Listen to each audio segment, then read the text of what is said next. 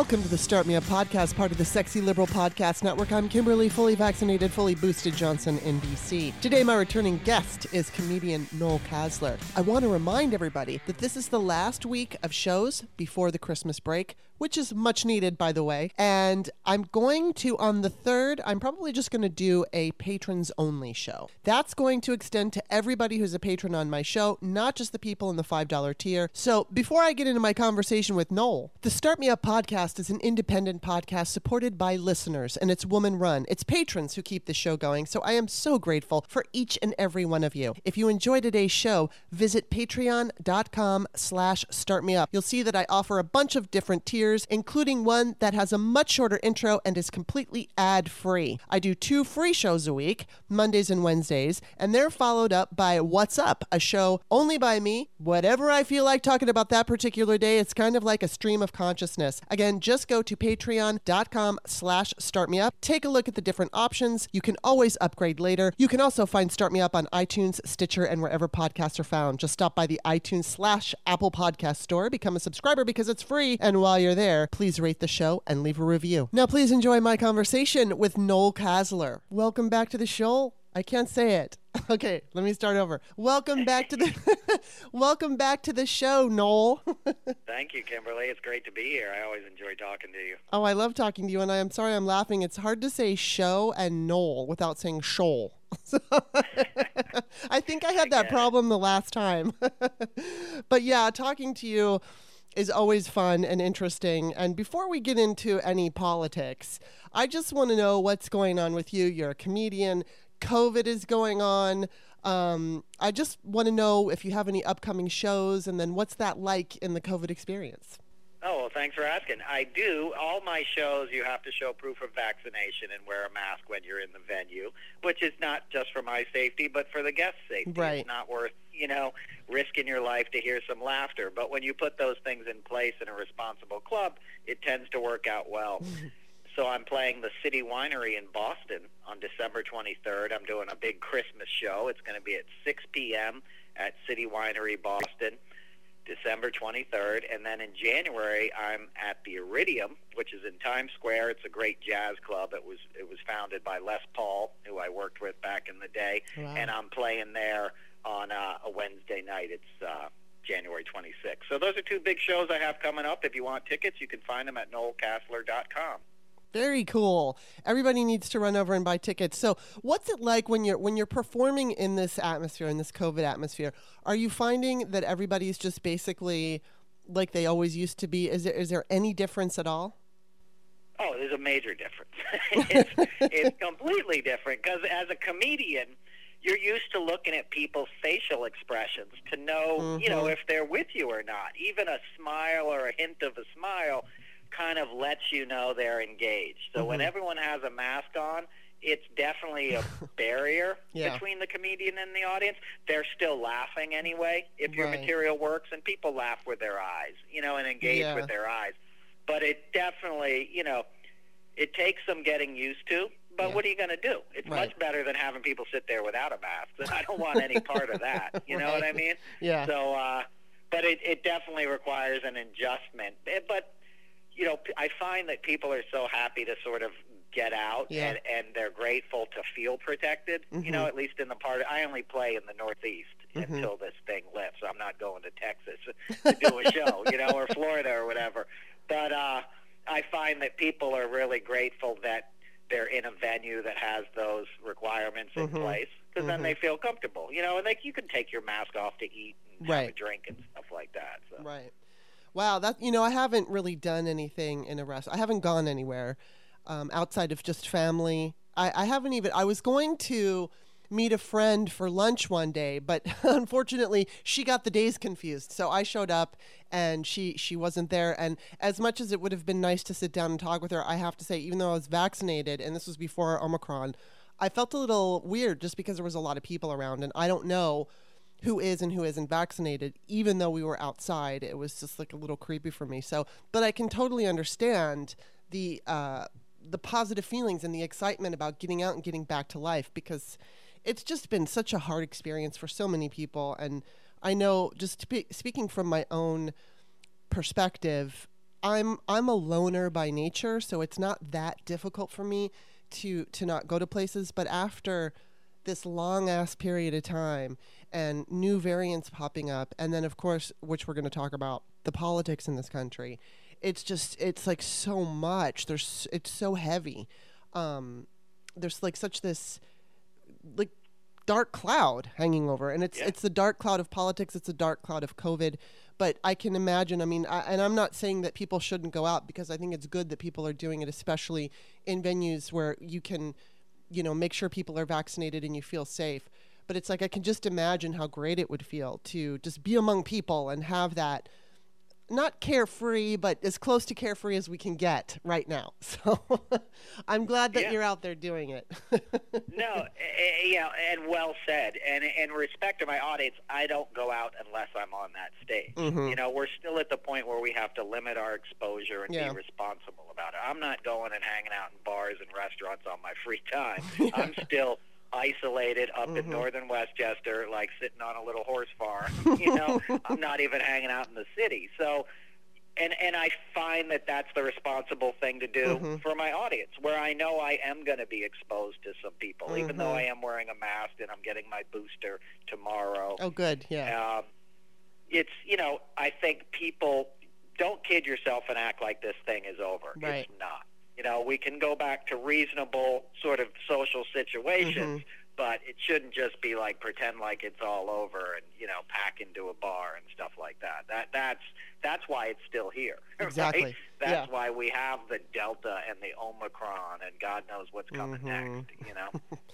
I know it's just fucking endless. It, it seems like it's going to be endless because, and it's not just America. I mean, it's all over the fucking world. We've got people all over the world who are denying science, and really, I think it's coming from a sense of just being selfish, wanting, just like you were saying, pretending it's over when it isn't, just so that we can have this false sense of security and oh, everything's fine. It's so maddening. It's just, it's fucking crazy. You know, I'm going to say that on Saturday, and this is just going to lead into our political conversation.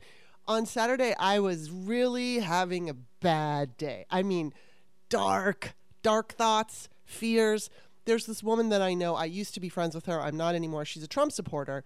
Um, but she she does this thing for I don't want to give too much away. She's kind of public. She does this thing for a living where she promotes a certain uh, beverage, kind of beverage, and she talks about it, and she's just so up her own ass. And I know she voted for Trump, and I was like, I I, I watch her. She's let's just say that she found a nice, wealthy man to make sure everything's good, and she doesn't really have any worries. She is that demographic of women who voted for Trump, and I, I, have you know what I used to know her, so of course I go spy on her on her social media pages, and most of the time I mock her. And on Saturday, I didn't even watch her, but I, I started like thinking about her, and I got so resentful and so angry that she can just sit there and talk about stuff that doesn't matter as this country burns. And there are so many people like her doing that. And it's just, it drives me fucking crazy. But then on the other hand, thank God I don't feel like that today. I'm still worried and upset, but there are people like you. And, you know, I have to say that your videos, your tweets, everything that you do online, and obviously your, your comedy, helps to lift the mood in these really, really dark times. But your like your car videos and stuff like that, I think they're so good and they're so entertaining. And I want to start with you talked about um, one six was a dry run, and uh, you I think you even cited that article in the Atlantic. Um, by the name whose guy I'm not finding right now, even though I wrote it down. Oh, I know, Barton Gellman. So it was Trump's next coup has already begun. So I just want to hear your take on that on the show. Yeah, and and thank you for the kind words. You know, I'm doing my best like everybody else. You know, and it's like I would say I'm somebody who I skew towards resentment and anger. It's my natural condition, you mm-hmm. know, and I deal with that on a daily basis. It's a big part of my life. And I'm in recovery, you know, and so that's, you know, resentment is Yeah. the number one offender, they Right. say in my community. You don't want to get too angry. So it's a fine line, you know, Mhm. and uh, so just I'm saying that for any listeners, it don't feel bad if you get upset. You should be upset. Yeah. you know, these Right. are upsetting times. And I think this is one of the most exhausting years in American Mm-hmm. history, in modern American history. That article was great, and mm-hmm. Barton Gellman wrote the same article essentially a year ago predicting this, and he was correct. Mm-hmm. And I'm glad that it caught you know, fire, so to speak, and touched a nerve because the people like me and yourself and these people that have taken it seriously and warning people what's going on, you know, we get a little cast aside or mm-hmm. mocked or, or mm-hmm. you know, ta- called doom scrollers or Right. whatever they call it. And it's like, no, they're doing it in plain sight. And the mm-hmm. way I viewed that article was, you know, I viewed it through what I knew about Trump from my time on Celebrity Apprentice. You know, and he likes to have his workers competing against each other. And if you notice, there was five memos, right? They were written by Eastman and all the others that worked for him, right? So five different Team Trump members had written memos, and then Mark Meadows put together a PowerPoint presentation. It was like these guys were competing to be the winner that week. You know, to have Trump say like, "You won. You're Yeah. the project manager. Team Red gets to, you know, Yeah. stay in office." That that's literally the environment he created. He Mm-hmm. gets these underlings to compete compete for his affections, you know, and his approval. And you saw that. So Mm-hmm. the article was chilling because it pointed out the internal kind of organization, which was much more extensive than I mean, I knew. We all knew it was going to happen, right? But it was much more extensive, sort of an organizational chart than just Steve Bannon and Rudy Giuliani Right. over at the Willard, right? It was happening in the White House. They were taking meetings and they were communicating with the Hill.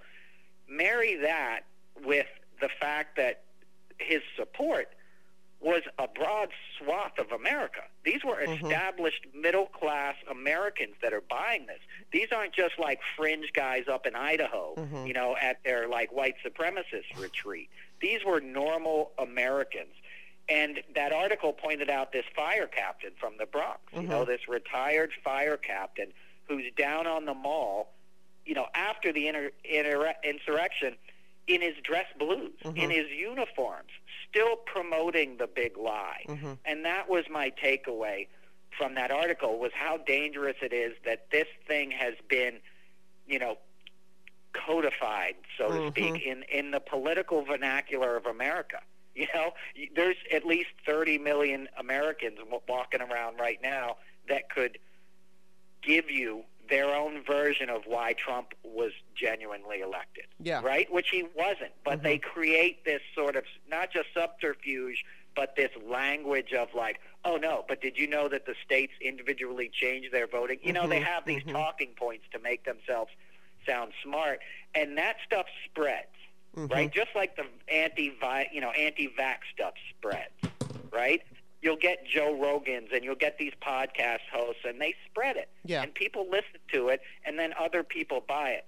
So what scares me is that you know, that it's in sort of like firmly established in the, the middle class of America at this point, mm-hmm. and that the people that are doing it feel like they're doing the right thing. Mm-hmm. You know, that's where things Yeah. get real scary when people feel like they're fighting on behalf of their country and their Right. loved ones Yeah. because they're capable of anything mm-hmm. when you put them in that position. And I think that's what Barton was ultimately trying to communicate mm-hmm. to people is like, look, these guys are going to pick up arms to mm-hmm. defend themselves and what they love and what they view as their way of life. And that's terrifying because Trump has turned it into a religion at this point. It's based only in his desire to grift, you know, and escape accountability oh, for a lifetime of crime. But it's been it's been fashioned into sort of a cultural religion for these people. Yes. You know, and it runs deep and and it's their whole sense of identity now. And I don't think any of us have ever seen anything like this. No.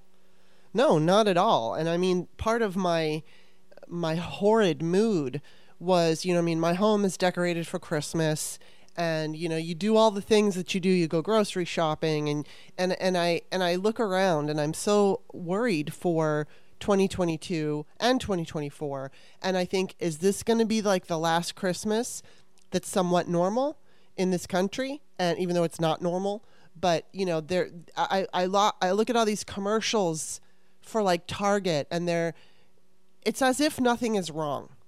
And I don't expect Target to be necessarily putting out ads saying watch out for the fascists, but at the same time, it's like we're we're all we're all these. It's, it just kind of reminds me of the um, was it the quartet or the the music on the Titanic as it was sinking. You know, it's like Right. let's just pretend everything's fine. It's and same with that meme with the dog sitting there. You know, everything's fine and everything is on fire. And um, okay, so I want to ask you about this because the USA Singers tweeted out something today. They said, and I have actually two views on this because I usually do. But um, it says, Do you think that they're dragging their feet on arresting Trump for fear of a full blown civil war? I'm not speaking in hyperbole or trying to be cute about this. I'm being serious. I feel like his Yahoo cult members will be out for blood if their Mango Messiah gets locked up. So I just want to see what you think about that. Yeah, you know, I mean, not a hundred percent, but I certainly think there's an element of that. Yeah. I think there was an element of that in the Mueller investigation. Yeah. Okay. I think Mueller realized how deep this stuff went Mm-hmm. and how destabilizing it would be for the United States on the world stage to really make public how much Putin owns him, Mhm, right? Because mhm, Putin has compromise on Trump going back to the Trump Tower days. I've talked about it on your podcast Yeah. before. You know, Trump did bad things to young women in these brothels that the Russians ran in his towers for decades. Mhm. You know, he had like a frequent flyer pass, Right. so he could just go in there when he wanted and and visit with these, you know, sex workers or however you label, you know, these poor women that get trafficked. Mhm. But um, he was a, you know, he was a purveyor of that lifestyle. Trump has that. He has Yeah. tapes on that. That's what he showed him in Helsinki. You know, Right. he showed him the goods, and Mhm. that's why Trump walked out of there looking like Reek. You Mhm, know, because he'd shown what what he had, and I think Mueller got a sense of that Mhm. and realized, you know, it would show how weak we really were and vulnerable as, as a nation. And I Mhm. think being an institutionalist, he feared that more than anything else. Yeah. And I think there's some of that now. You know, Merrick Garland, what do we hear about him? He's an institutionalist. Mhm. You know, he's, you know, Biden is certainly in, an institutionalist. You know, Mhm. these gentlemen are hoping that it'll go back to the way it was before Yeah. right? That Biden won't have to pressure the DOJ and that Merrick Garland will dot his I's and cross his T's and, and do what's right eventually. But what I tell people is two things. You don't get to go back the way it was before after Donald Trump did what he did, right? Atlantic City didn't get to be Atlantic City like it was again after Trump came in and ran a bunch of Yeah. hotels, you know, to launder money for the mob and then left them all broken and deserted and stuff, right? Yeah. He breaks things. That's why you hire Donald Trump because you want it to fail so you can pass money through it and then wash your money. That's what he does. Wow. Yeah. Trump's the guy you hire when you want to break something. So that's why he was the perfect beast for somebody like Putin, who's really just interested in chaos in the United States. And I think Garland and people like that realize that, right? Yeah. But the, the problem is if you don't do something about it, time is not on your side. No. You know, Garland has tons of defenders that are like, he's just taking his time. When you go for the big man, you got to get it right. Okay, Trump's 75 years old. Okay, he's been a criminal in the public eye since the 80s. It was no secret. Personally, I think he should have gone to jail for what he's done to women. I know women Right. that he's, uh, you know, Yeah. attacked, right? Mhm. But you don't. Time is not on your side because while you're letting him walk free, he's building an army, right? Yeah, he's he grifting. He's sending texts. He's raising money. He's spreading the big lie further, Mhm. and he's. We've let him get away with this for so long. To back to our earlier point, that's what Barton Gellman was writing about. Mhm. You know that it's intu- institutionalized at this point, right? You have 30 million people. People are putting Trump Christmas ornaments on their trees this year. Oh my God. Like that's insane. Yeah. We just passed the 800,000 mark of people dying. Mm-hmm. You know, under his watch. If he had locked this country down like he should have Right. a year and a half ago or two years ago, it would have been a fraction of that. You know, a couple hundred thousand, yes, but it wouldn't be one out of every 100 senior citizens, old people, died of COVID. Yeah. That's staggering loss. And it only happened that way because when Trump saw COVID on the horizon, all he could think about was his own political future Mm-hmm. right? Mhm. There wasn't a single thought about keeping people safe. It was how do I protect myself politically, and then how does Jared make money off of it? That's the only concern, you know. How do we stay here so we can steal more money? That's who they are. Yeah. They're a family of grifters. They were the same way at NBC. Mhm. right? He would bring his kids in onto the show so they could get a paycheck. Real billionaires don't do that. Right. Right? Yeah. If you're the real daughter of a billionaire, you're not on daddy's reality show on Sunday night. you know? You're riding dressage horses, you know, Right, or yeah. sitting on a catamaran somewhere in the south of France. You're not judging Lil Jon's pop-up shop in Times Square. Yeah. Yeah, and I mean, I, I definitely agree with you as far as, um, like, with them, the institutionalist fearing any kind of fallout. And I, I would even go back to Obama because, you know, during the 2016 campaigns, they knew what was going on and they didn't say anything. And i think that he was wrestling with that. Like if i if i tell the people that the republicans are basically being lifted by russians what is that going to do to this country? Not just to hillary clinton but to the country um, and then and then I will say this though because and I want to hear because I, I agree with you about that we don't have a lot of time, but at the same time I think there could be the argument and I don't know, but the argument could be made that because this is so very specific and what they would do if they did go after Trump um, and and succeed, they know that they would be facing some kind of uh, public backlash. But what if, you know, I mean, I think that there is an argument to be made for anticipating certain kinds of loopholes that would fuck things up. Um, you know, we saw it with Cosby. There's a loophole and he gets out. And so while there are reams and mountains of evidence of, of what Trump has done, uh, they might want to make sure that a technicality or just some kind of loophole or oversight isn't going to thwart all that effort if they're putting it in. And I, I mean, do you think that's a possibility? Yeah, I think that's 100% correct. And look, I'm a comedian. I'm no I'm no expert on any of this. You know, my my job is to sort of like go with the worst case scenario Right. and spur people Right, right, on. right, and in right. terms of DOJ, it's like the public is clamp. You know, the scales of justice is like a woman holding a scale, right? Mhm. Like you need to balance those scales now, right? Yeah. That's what the public needs a symbolic gesture to like, hey, look, things are tipping back in the direction of justice because we saw Trump get away with everything, you know. And I think what you what you're saying is correct. Mm-hmm. It's correct, and they they have to anticipate it because there will be civil unrest. You know, they they Mhm. will take to the streets, and he'll tell them to do that. He'll Yes, say he it's go Yeah. time. They're trying to steal your country. Mhm. Act now, and there's a lot of people that'll do that. He's been building Yeah. an army for five years.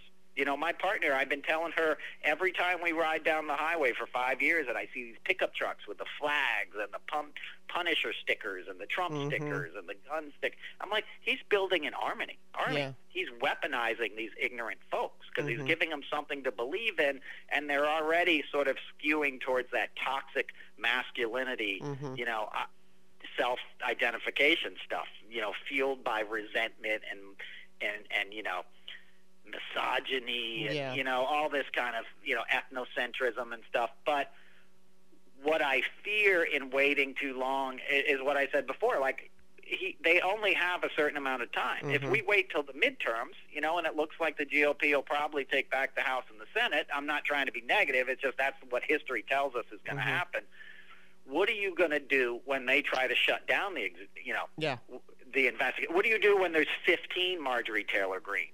Right now, you got Yeah. three of them. You got Boebert, Greene. You know, you got Gaetz and and Gosar. They were there before, Mhm. but you know, look how much damage just those two women have done, who we never heard of before Right. last January, Yeah. and now they're household names, Mhm. right? And they're constantly trolling. Throw 20 of them into Congress God, and see yeah. if any work ever gets done, right? So that's Wow. what I fear is that Yeah. they'll come back to power, they'll create such chaos and calamity that DOJ won't be able to do anything at that point. Because every day it's going to be like, here's another article to impeach Biden. Right. Here today I'm Yes. introducing, you know, that's what they're hired to do. They're Yeah. chaos agents, right? They're Yeah. just hired to make a bunch of noise and distract so the real criminals can get away with this stuff. Mm-hmm. Because you can't forget who's pulling the strings on all this. Right. It's not Trump and his cohorts. You know, it's Koch brothers and Yes. industry and all these people. You know, talk about a dry run. Anti-wearing masks and anti-vax stuff, in my opinion, is a dry run for the real sacrifices we're going to have to make to battle climate change. right? Yeah. Wearing a mask over your face isn't a big deal, Right. really, and people won't do it because they're they're couching it in freedom. You're a mm-hmm. free man. You don't have to wear a mask or whatever. What about when we tell people they have to drive, you know, a smaller car that gets fuel economy Mhm. standards? You know, instead of a big pickup truck, you Yeah, know, right. that they don't have a right to a three dollar gas a gallon, you know, Right. gallon of gas. They should pay six bucks like they've been doing in France for twenty years. Yeah. You know? Like what's gonna happen? And I think the big business behind it all is, is sort of you know, prepping the waters, you know, chumming the waters to get people riled up for when there is a leader who says, look, Yeah. you know, the time is now. We got to conserve stuff. You can't put 15,000 bulbs on your house this Christmas and run electricity all day long, Yeah. you know, to celebrate the season. We got to start conserving and being smart about how we treat this planet and how we use fossil fuels. That's going to be the real battle mm-hmm. because that's going to, like, require real sacrifice. Let's face it, putting on a mask isn't that big a sacrifice No. you know. But as I said, these other things are going to hurt. Right. They are going to be hard to do, and they're prepping a certain amount of the population to be chaos agents against that, and to view it as some sort of holy war that Mm. threatens their identity as Americans. And that's what I fear. You know, I fear like, you know, who are the people behind the scenes that are pulling the strings Mm. for all this stuff that we're seeing now? Because this isn't the big picture. This is the minor stuff. Yeah. You know, this isn't what they're really after. What they're really after is setting up, you know, a, a state like Russia. That that's why all these GOP guys went along with Trump mm-hmm. because it sounded good to them. Like, wait, I get to be an oligarch. Right. You know, I get to get rich off of public funds, and I'm in favor with the boss, so I don't have to worry about winning elections anymore. You know, that's what Mitch McConnell and all these guys want. Yes, and I've been saying that too. And I mean, obviously, it's not going to go back to Soviet Russia, but it would be the current version of that, the Right. oligarchy, which would fucking suck to live there. Oh my god, it's it's it just drives me nuts. All right, so I am seeing more and more chatter about voting rights now. There is that Sirius talk show host. His name is Joe Madison. He's 72 years old. He's on a hunger strike, and I'm freaked out about him because he has lost over 20 pounds. Um, I believe that he will die for this and I don't, and I'm afraid that he's going to die. I also know that there are Arizona students who are staging a hunger strike uh, to urge Sinema to support the voting reform. Now, I, and I've also been hearing pundits on, you know, Joy Reid, and I, I only watch MSNBC. I can't fucking take CNN. But the people that I'm seeing, at least, you know, whether it's online or or on cable network, specifically MSNBC, more and more and more, I'm hearing about the importance of passing this bill. And I mean, I know what you just said, and you're basing it on history, and you're right to do that. We should assume that the Republicans will take back the House and get uh, a Senate majority. I'm not sure about the Senate, but for sure the House. So, with uh, you know, with this, inc- it's like increased uh, chatter, pressure, whatever. I think it's going to keep going. Now, do you think it's going to make any difference? Yeah, I mean that's the whole ball game, Mhm. you know. And I applaud these brave folks that are on these hun- hunger strikes, and, I, and I share your fear, especially about the elderly gentleman, you know. Yeah. But he understands. Without that, you have nothing, Mhm. you know. And and we're that's the one thing we're not really paying attention to. I'm with you. I only watch MSNBC, and they bring it up and stuff, but we're not doing anything about Mhm. it, right? We haven't like taken back the filibuster or revoked Mhm. the filibuster so we could pass this voting rights bill and that's what I'm talking about. It'll Mhm. be too late by the time you get to the 2022 to the midterms because all these counties where they've replaced the local, you know, poll workers. We all saw what happened, you know, in Atlanta, right, with that woman who got harassed and Kanye Yes. West publicist went down and threatened her, and people are showing up at her door and knocking Mhm. on it in the middle of the night. Those people are out of here. You Mhm. know, they're Mhm. like, it ain't worth it. I'm not gonna get, you know, killed to, to you know f- to, to do this. So they're all being replaced by pro-Trump folks, and Yeah. that's happening all over the country. And that's the takeover. That's Mhm. the coup right there. And you won't be able to do anything about it. You know, and in the next you know presidential election, it could be obvious that whoever runs on the Democratic side wins, and then the next day, every state's like, nope, I'm not going to certify Right. those votes. Mhm. Right? Pennsylvania said they would do it. The Mhm. guy Perdue, who's running in Georgia, is like, yeah, I would certify. I would have certified Trump. Mhm. You know, like if I had the shot. So all these guys are running for office and putting themselves on these boards, these election boards and school boards and things to to band together and say, no, Trump's our guy. And if that happens, and you have somebody as unscrupulous as Trump, or worse, Mm-hmm. somebody as devious as a DeSantis, you know, Mhm, who's mhm. Trump with a jag, you know, career, you know, who's Trump who went to Yale and has a law degree, you know, Mhm. like get somebody like that, he'll accept those results. You know, he'll Right. step into power knowing Yeah. he wasn't legitimately elected. Cause, and I'll curse here because he's going to be like, "What the fuck are you going to do about it?" Right, exactly, exactly. And what are we going to do about it? Right? Because we know as Democrats, we're not really going to fight a civil war. Mhm. You know, let's be real. They're all the psychopaths with the guns and the automatic weapons and stuff. People in some county in Pennsylvania are not going to like be able to fight back against that, Mhm. right? And it'll be like terror. You know, Mhm, they'll they'll mhm. sort of clamp down. That you know, a lot of little acts of guerrilla warfare could scare a lot of Americans real quickly. Yeah, a hundred percent. You know, Yes. So do you think okay, let's let's go to the to the uncomfortable part. So let's just say, you know, it gets to a point where we lose Democrats lose in 2022. I hate even just saying that out loud, but okay, so Democrats lose in 2022 and then in 2024 the worst case scenario happens whether it's Trump or whoever. Now, th- at that point, you know, there is no fair election to be had in the future. It's the fascists holding on to power as long as they can. And then it would literally depend on our I guess our whole country and how they would react to it. I mean, I saw this thread and I talked about it the other day on my show, but it's an, an, an author Elizabeth McLaughlin was basically just saying, okay, you're you're kind of okay in a blue state for a little while. But ultimately, what will come, excuse me, what will come crashing down is climate change. Climate change is going to force us to all deal with whatever kind of fascist government would come into play. But but aside from that, do you think that if we go in that horrible direction and we're back at a at a Trump with no hope of ever having a fair election again in this country, do you think that the people would protest? Do you think we would slowly just adapt to it? How do you see it playing out that way? Yeah, I mean it's it's an it's the nightmare scenario, right? yeah. And I'll say at the top, I think ultimately we will per- prevail. I think we'll have a few years of darkness. I think the international community will step in. Okay. You know, very likely the UK could would would suffer the same fate. You Mhm. know, in concert with us, turning authorita- authoritarianistic or whatever the proper you know Yeah. word is. But I think the rest of the world would sort of boycott the U.S. in a way Mhm. that would help the resistance, so to speak, Hmm. internally. And I think that, I think being immediately isolated globally Mhm. would have an effect.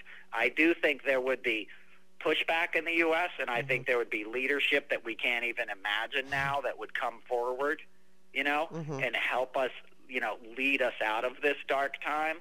Wow. So I think it would, you know, and I don't think it would be a civil war like our previous civil war. Uh-huh. You know, I don't think it would be a north-south kind of thing. Right. I agree with you. I think people would be isolated in the big cities. You know, Mhm. New York City, L.A., Mhm. D.C., Boston. You know, Chicago. Mhm. Like there would be hotbeds of like life would go on okay for a while, but like you said, climate change Right. would bear down on us. Mhm. I think somebody like Trump, if it was up to Trump, would be so crazy about it from the beginning. Like he would just be hanging people on the White House lawn. Yes, you know, yeah. He's just a maniac. Yeah. So he'd just be like, you know, bring me Rosie O'Donnell's head. Right, you right, know, right, like not saying that seriously. I'm just saying that he would be focused on his own personal aggrievements Mhm. and would probably be so batshit crazy so early on that you know people would realize how dangerous they were. You know, a time Mhm. they were in. As I said, it's much more dangerous if it happens with a disciplined guy. Totally, You know, with yes. a DeSantis or somebody who really kind of is not going to be on Twitter saying crazy stuff, and you're not Mhm. even going to know half the stuff he's doing. Right. You know. Right. But uh, and I think a lot of Americans will be down for it. You know, Yeah. that's the sad thing. It is, yeah. what the saddest thing about this last five years is what it's revealed Mm-hmm. about so many of our fellow countrymen. Mm-hmm. You know, that they were so easily, like, not just conned, because they weren't conned. Let's face it, they like what they heard from Yeah. Donald Trump. Right. You know, they like this. That's Mhm. what they want. Mhm. And, uh, you know, I think that'll be dark. I, I don't know what it's going to feel like to know you can't trust your neighbor. Mhm. You know, to like, and it's already kind of like that. You Yes, know, like is. you drive around and you see the Trump sign and you're like, oh shit. you Right. know what I mean?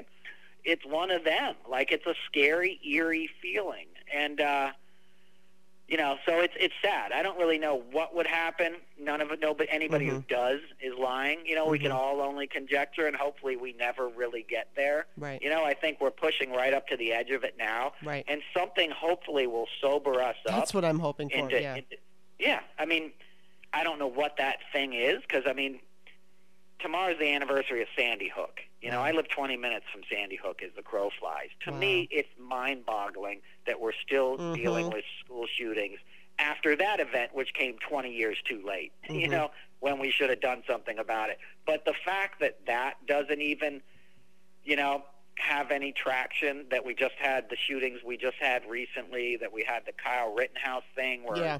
You know, a guy gets off and the judge is clearly going to throw the case from the opening moments Mhm. of the trial. He was just basically like, this kid can do no wrong. Right. You know? Yeah. And, and any other decision besides the fact that he's the best of us, you know, is Right. wrong in my courtroom. And now I'm going to distract for two weeks and audition for Fox News, you know?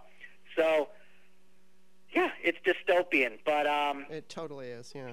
Yeah, I mean, t- so t- I guess my point is that like I don't know what it's going to be that'll snap people out of it, but the world's going to keep giving you opportunities to find out what that is, Mhm. right? And you mentioned climate change. I mean, Mhm. that thing is horrific Mhm. that happened in Kentucky and, Yes. and those other Yes. southern states on Friday night. You know, it was 65 degrees in New York City on Friday. Yeah. It's the middle of December. I know. It was You know? 70 in DC. Yeah.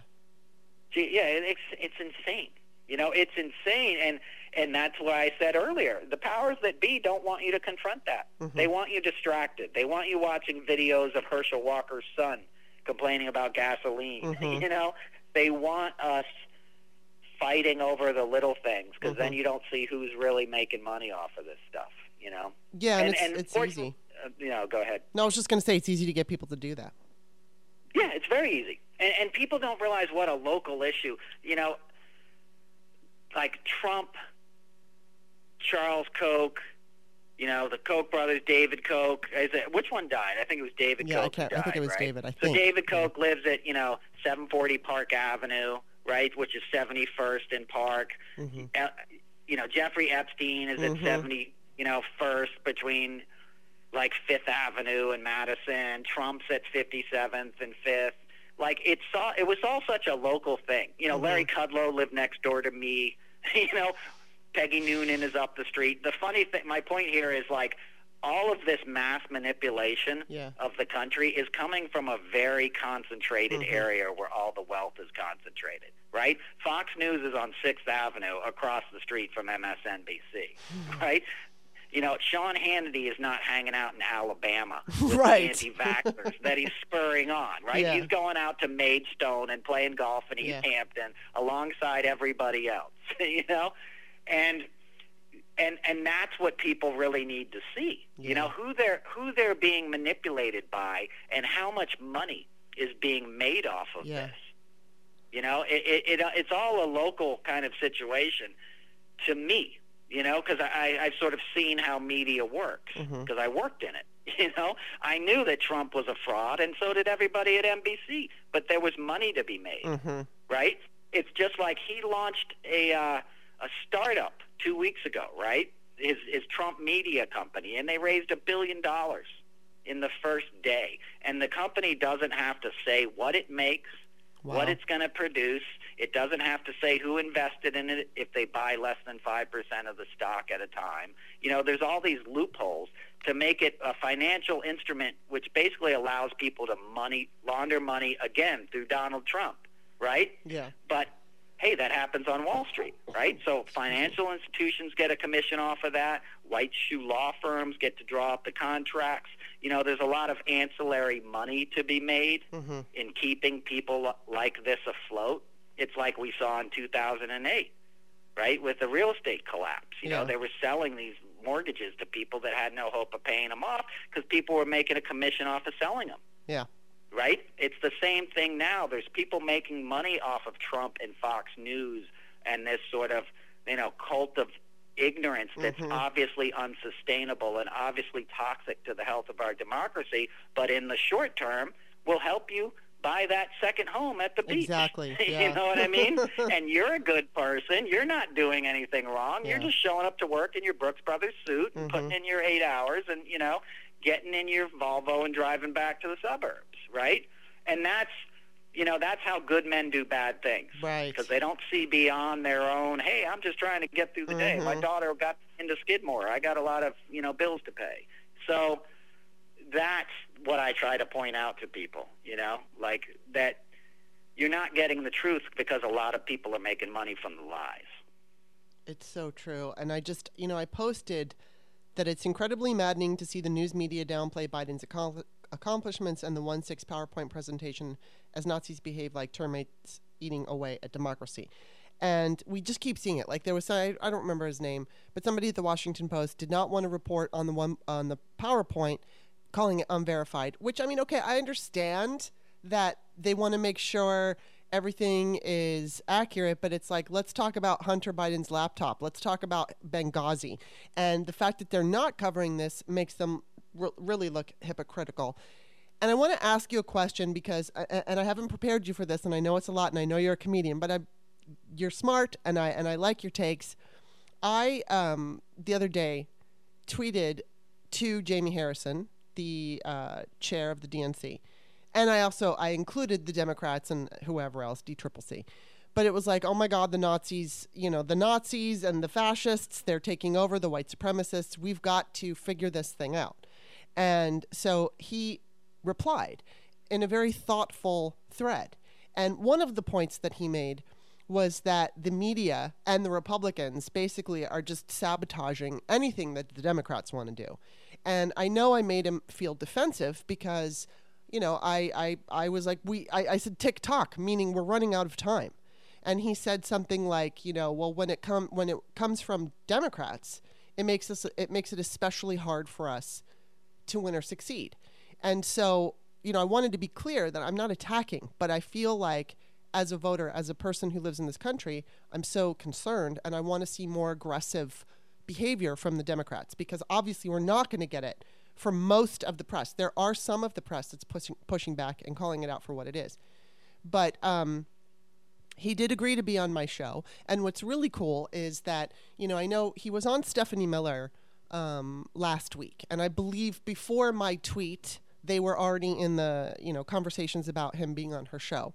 But he said that he was very open to being on liberal podcasts because one of the complaints that he had was that, you know, Republicans have so much money, that the Democrats don't have as much money to buy ads and, um, you know, dealing with the networks in general.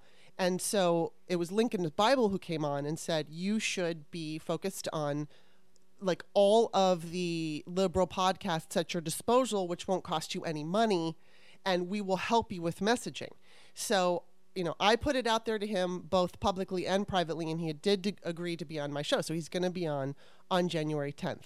And one of the things that I want to do is obviously don't want to come at a, I don't want to make him feel defensive, but what I want to do is make him understand, and I think he already does, but I just want to emphasize the concern that so many of us have because you know all day long you see on social media saying democrats are bringing a feather to a gunfight. And you know I, i've seen really i wish i could remember the names of the people but you know people who know what they're fucking talking about. And, and they're saying look that, that democrats are talking policy when Republicans are just cheating all over the place and installing people who are going to overturn a fair election. So, what would what would you say to him, or what what would you ask of him if you had the opportunity? Because I, you know, I want to be able to come at with him, come at him with either ideas or um, concerns that might trigger uh, a more aggressive response from the Democrats. Yeah. Well, congratulations, first of all, and it's wonderful that he's coming on the show. I know he's going to enjoy himself because you do good work. Oh, thank you. you. know, and uh, I, I saw that thread, so congratulations on that too, and speaking the truth. Yeah, thank you. And I guess I would ask him, like, you know, how can we be an ally? How can we Right. effectively counter both the, you know, I, I make this on my podcast. I have a podcast, the Noel Casler podcast, you know, and I say, like, the Democrats' messaging is like a, a folk trio playing in a church parking lot with acoustic instruments, right? And the Republicans are like a Metallica concert, you know, with full PA in a stadium. Like Fox News is loud, Yes. OAN is loud, Mhm. bro culture is loud. Mhm. You know, Joe Rogan, everything. I'm not trying to attack him, but like I look at his Twitter, everything is an anti-vax conspiracy Mhm. kind of thing. The guy's got 200 million listeners, you know, a month or a week or whatever. Yeah. Like that's insane. That Mhm. sort of reach. So I would ask him, how can we be an ally in, in getting helping the DNC get their message out there? Because it's effectively not getting out there. Yeah. And we all know Chuck Todd. You know, is, Right. somebody did a study yesterday that he's like put on people to promote the big lie like 16 times or something you know Wow. just in the last few weeks like every sunday he's letting a republican come on there and repeat the big lie which back to the Barton Gellman stuff helps solidify Mhm. it in the consciousness of america like it's a Mm-hmm. legit thing it's not a legit thing right Yeah. uh, James Carville, who I got to interview a couple years ago or last summer or something before the last election, would say the same things like a Rick Wilson or somebody does, you know. And he was on Brian Williams' last show last week, and he's like, "Look, how is every time Lauren Boebert stepping in front of the camera, she not being asked like, how did you meet your husband? You know, how did you Right, get arrested yeah. three times? You know, how is Matt Gaetz holding press conferences? Yeah. Right, the guy's supposed to be under investigation. Mhm. You know, for sex with minors, Mhm. paying for it. You know, and he did. Right, he's you know we know he did this stuff. Mhm. So I think it's like we were saying earlier. You know, you don't get to go back to the way things were when somebody Mhm. like Trump comes along. I, I built up a bit of a following because I knew the man Mhm. and I knew what it would take to fight back against him. He's a bully. Mhm. You have to punch a bully in the nose, metaphorically speaking, Yeah. because deep down they're cowards. Right. And I think Democrats fall into the trap of like, well, that's beneath us. Mhm. You know, I love Michelle Obama, but that when when they go low, we go high was the wrong advice for that moment. Mhm. You know, Yeah. when they go low, you need somebody willing to jump in the shit with them. you know what I mean? And kick some ass. Yeah. This is the time for like you need a mercenary. Yeah. You know, you need that. You know, America always has these archetypal characters of the cop that kind of bends the rule. Mhm, You know, mhm. the iconoclast who's always in trouble with his sergeant, but at the Mhm. end of the day, he catches the crooks. Yeah. You know what I mean? Because Yeah. he doesn't play nice. Right, yes. We need that. That's what we need. You know, Yeah, we, we need do. a bare knuckle brawler in terms of messaging. And we don't have to. The good thing about that is, like, we are only telling the truth, right? Mhm. We're just afraid of the truth. Mhm. And you mentioned Hillary. It's like everyone knew, not everyone, but a lot of people knew Trump snorted Adderall Mhm. on The Apprentice, right? He Mhm. was a known coke user for decades in New York. He was a party guy, and there's a lot of people that like knew he did that. Mhm. You know, or, or even better example, Don Jr. Everybody Yeah. knows Don Jr. is a coke addict. right? Yes. he was. He was dry when I worked with him, meaning like he wasn't drinking. He, you know, he wasn't working a program, but he wasn't like in full relapse, which he's Yeah. obviously been for three years. Yeah. And nobody calls it out Right. right? Because it's seen as like, oh, we don't talk about that sort of thing. Yeah. Trump knows that kind of stuff. Right. Nobody works the media better than Trump. Mhm. He knows they're not going to run with a story about him snorting Adderall unless they have three verified sources. Mhm. That's why he went and stole his doctor's medical records. You know, that's why his doctor mysteriously died last January and barely got any press coverage Jeez. Literally his doctor that was his Dr. Feelgood on the Right. Upper East Side, Trump's doctor for 20 years, Yeah. or since the 80s rather, mysteriously died in Scarsdale last January, and it barely got picked up by Yeah. the news, right? Yeah. People don't want to dig deep on this because it's easier to go with the like simple things. Mhm. You know, TV news and, and, and print journalism, it's a business Mhm. right? Time Magazine picked Elon Musk today for to be Person of the Year because they know they're going to get a thousand clicks. They Mhm. know it's going to piss everybody off, and that's going to sell more magazines. Yeah. You don't think they weren't also considering the hero Capitol Police officer? I Right. forget his name, who, Yeah. who led everybody, you know, led the rioters in the wrong direction Mhm. to save the senators. You know, you've never had a year where it's been easier to pick heroes, and they picked a Bond villain. Yeah. You know, Right. who does nothing but troll people on Twitter and destroy the environment while not paying taxes. You know, under the guise of electric cars or something. The guys that you know, whatever. My point is, it's a business, Yeah. and it's easier to be lazy and safe Mm-hmm. than it is to dig deep. And Trump knows that better than Yes, anyone he else. does. Yeah. He knows how it works. He knows how the game is played. He is an idiot, yes, but he's a master at like exploiting the boundaries of a once ethical society. You know, Yeah. Trump understands that, and this is what we all learned as a people, right? A lot of our democracy was based on an honor system, Mm-hmm. right? Mhm. We didn't have these rules in place because we didn't think anybody would be so morally corrupt as Mhm. to do it, who would lie about an election or something Yeah. like that. You know, we had just assumed people had a certain amount of decency that rose to that level in our society, and then Trump came along. And it's like a farm stand, you know, where they're like, Yeah. take an apple and leave a dollar in the cup. Right. You know? Yeah. Trump came along, took all the apples, took the cups, kicked the farm stand over, and set it on fire. Right? Oh my God. Because Yes. he's like, there's no cops. Who's Mhm. going to tell you, you know, I can't do it? And I think that's what they realized. The GOP has realized, like, hey, we're going to get away with this. Mhm. And they have gotten away with it. Until the DNC says you can't get away with it, Mhm. right? Mhm. People treat you in life how you tell how you allow Yes. them to treat you. Totally. You know, That's and I'll so say true. one more point. I think the folks that intuitively know this stuff is the younger generation. Hmm. I think your AOCs, your Katie Porters, you know, these are our warriors. Mhm. Eric Swalwell, you know, Mhm. kind of understands this stuff. I think the Democrats also need to sort of elevate as quickly as they can this younger generation of Beto O'Rourke. Yes. You know, these guys have the fight left in them. Yeah. I like Biden and all that stuff. I'm not dissing him, but we don't need another septuagenarian white man running for office. you know, Yeah. we need some people that women, people of Mhm. color, minorities, people that understand what they're up against, Mhm. that don't have the same sort of Pollyanna-ish myth about America Yeah. and how it's this democracy where everything works out. We're seeing that with the Supreme Court, right? Now Mhm. we have a corrupt Supreme Court that's basically like, nope, we're going to overturn Roe v. Wade. We Right. don't care anymore. you Yeah. know, like, yeah, we lied. We said we weren't going to do it, but we're going to do it, But right? we're gonna do it. Yeah. And everyone knows it. mm-hmm. You know, you had an alcoholic with gambling debts, sexual predator, get confirmed, Mm-hmm. right? You had the the, the, the scumbag woman who took RBG's seat, whatever her name is, who showed up, you know, at a COVID super spreader, Yes. Yeah. right? And, and I'll shut up here. That's one more example. It just occurred to me. A thing that's come and gone that I addressed in my car rants was like, we found out a week and a half ago that Trump had COVID, Mhm. lied about it, and went to five separate events. Mm-hmm. That's like criminal homicide. It is. How many people probably ended up getting it and dying because he showed up at a rally Yeah. in Pennsylvania? You know, how many Secret Service guys contracted it and passed it on to God knows who else when they went back to Silver Spring at the end of the day? Yeah. Do you know what I mean? Yeah. And he's gotten away with it.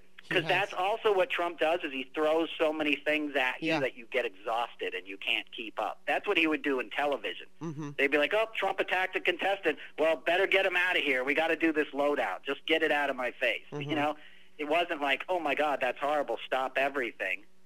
Let's make sure this guy's held accountable." Yeah. People just get ground down Mm-hmm. by the amount of like just criming that comes at you. you know, Yeah, and just he, use he- my friend Molly Jong's face. You know. yes, all the criming. Um, and he is like he's not the smartest guy in the world, but he's really savvy at understanding media, how to stay relevant, and he is a great con man. He's like the greatest con man this country has ever seen, at least in, in my lifetime, or you know, in modern history. And it's just unbelievable to watch every single day how we react to it. And it's like you said, it kind of has exposed the worst part of us. And that's really sad. I, I, I hope that we can figure this out. And I do hope that there is some kind of, like what you were talking about, something that would happen and snap us into figuring this out. Because if, if we don't figure this out, then we're going to find out real quick how uncomfortable life in this country can be. And so many people don't fucking realize it. And, you know, I say this all the time. I'm a broken record. I lived in Soviet Russia. I don't think we're going to become Soviet Russia. And, and we have a completely different makeup because we have all these people, including all these young people, who are used to, who have been basically spoiled by this, even though it's an imperfect place, it's, it is so much better than a lot of other countries out there. And, y- you know, you don't, they don't realize. I think Kamala Harris said it so well when she said, You always have to be fighting for democracy. This is not something that you just fight for it once and it's over and you just go to sleep and everything's great. Because I- I've always made the analogy that, that people are like babies that need to touch the fire because you've got, you know, you, you tell a kid, That's hot, don't touch it and they're just like, what does that mean? I have to touch it. And then they touch it. Oh, and then they see. But e- each new generation is that toddler who doesn't understand that it's so hot that you can't touch it. We just keep touching it and touching it and touching it. And now Trump came along and it, it like, I mean, it's not obviously didn't all start with Trump. Everything led to him. Everything that happened in, in the years, I would say up front, like, of course, you could go back to the John Birch Society, but I'd say Reagan really, really, really made a difference in how this country was perceived by people who lived in it. It's like I even look at he got or, or was during the Reagan years that credit became a big thing, and so it was like all these people like the '70s had this like when you remember I'm 53 years old, so like when I remember the '70s, it's more gritty, and even though that obviously there were wealthy people, it was just a way that it, it was like there was a dullness almost. And then the 80s comes and everything is bright colors and neon signs and sharp hairdos and you know, and it seemed every, you know, was keeping up with the Joneses and getting into credit debt. And and it it created this this I saw a tweet the other day that I think perfectly described it, which was like, "Hi, I'm a German. I live in Germany and I enjoy, you know, living in Germany means that I get to enjoy uh, great cre- clean public transportation that's reliable. I have affordable health care or free health care. I have all these things. And then uh, as an American, you get to hope that maybe one day you'll be rich. you know right, exactly. Like, yeah, or crowd fund your yes. cancer surgery. Yes, you know? yes, and and it's like we are so spoiled that we don't recognize. I mean, my experience living in Russia was I think I would have been a liberal no matter what, but it made me understand what the word patriot means and it fully made me understand wow, we really have it good. Even though this country is still incredibly fucked up, it's still patriarchal, it's still racist. You know, there there would be no way in Russia that some black person could just go open up a store. Now, it might be hard for a black person to open up a store here, but it's possible. Over there, it's not even possible. And it's it's this, you know, people in this country don't fucking realize it. So I'm hoping that if it does go to this really fucking dark place, that the people don't let it like Russians have always experienced this, so they don't know any different. We know different. And I'm hoping that somehow that that knowledge, that understanding of what is better will help. But, you know, I don't know. It's it's like it's so funny because uh, my boyfriend's brother listens to my podcast, which surprises me, but it also delights me. But his joke is that I'm always saying I'm freaking out. And I just listened the other night to my interview with Mary Trump, and the first thing I said was, I'm freaking out. it's like every day, every day I do.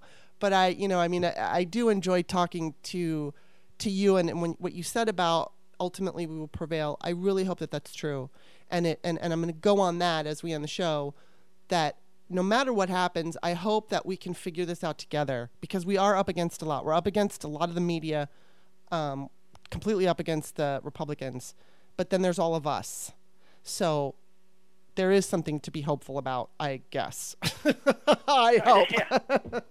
Well said. Look, love always wins. You know, right. that's my philosophy. Love always wins, you know, and, uh, you know, it takes some work and it's dark yeah. right now, but it's going to work out. We are going to get through this as a country, as a nation, you know, and, yeah. uh, we're just going to have to work for it. We're going to have to work um, for it. People yeah. like you, you know, keep it, keep the dialogue going. You know, you're doing a great service, and I get the freaking out thing. Like yeah. I have, a, as I said, my podcast every week. I'm like, I'm not going to be angry. I'm not going to rant for an hour. You know, and then I get on there, and it's just, God, I can't believe anyone listens to it. My managers are like, Can you be funny? Can you be lighthearted? I'm like, I do that at the show. Right. You know, this is my hey, folks, here we are again. Yeah. You know, let's let the climate improve a little bit, and we can we can back off the gas. No But right shit. now, Yeah. you know. Yeah. No. I, shit. you know, I'll I'll shut up here, but my I did a thing with Michael Moore a couple of years ago. Like, it was probably two or three years ago. It was this documentary awards that I used to do every year, and he was getting an honor honored or something. And he goes, "Hey, listen, if you're making a documentary about anything other than what's going on in this country politically, put it away. you know, use your skills to get this message out. Yeah. Okay." When when we get this figured out, go back to doing the documentary on the mm-hmm. soccer team or whatever it is. Right now, if you have a skill to communicate and tell stories or make films or write books, you have to put it in service of this democracy because we need all hands on deck. Yes, Right? yes. So you're part of that movement, Oh, you know, thank and you. I'd like to think I am too. Yes, so you are. thanks for doing that. And it's wonderful to come talk to you today. I just love you. I'd give you a big hug if you were right here. Um, you're so cute and sweet, and I love talking to you. And I, I love your car rants. I love your Twitter feed. I love it all. Um, okay, so before I let you go, tell everybody, like, give give us the whole spiel. Remind us again of where you're going to be performing. Give us all the links, all of it.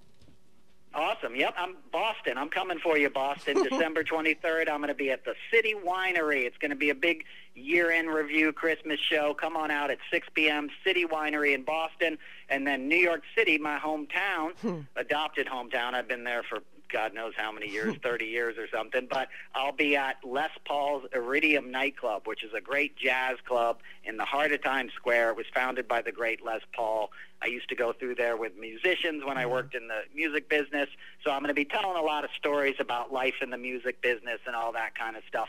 And I do that in my comedy show too. So you'll Cool. get the Trump jokes and you'll get all that, but you'll also get a side of how art can inspire us and lift us up because that's important also. Yes. So you can find all that detail at noelcasler.com. And, you know, I'm on Twitter. I'm out there. You type my name and you'll find something to check out. Very cool. And of course, I'm on Twitter at author Kimberly, K I M B E R L E Y. Don't forget that extra E. My books are on Amazon. Check them out. And thank you so much, Noel. Thank you so much. I hope you have a very happy holiday and a, and a very happy, healthy new year. Thank you so much, Kimberly. You too. Have a great holiday. All right. Take care. Bye bye.